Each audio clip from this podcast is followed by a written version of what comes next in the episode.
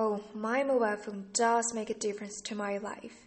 On the one hand, it makes my life more convenient because I can use it to chat with others or get in touch with my parents. Also, I can use it to search for information and solve my own problems and confusions.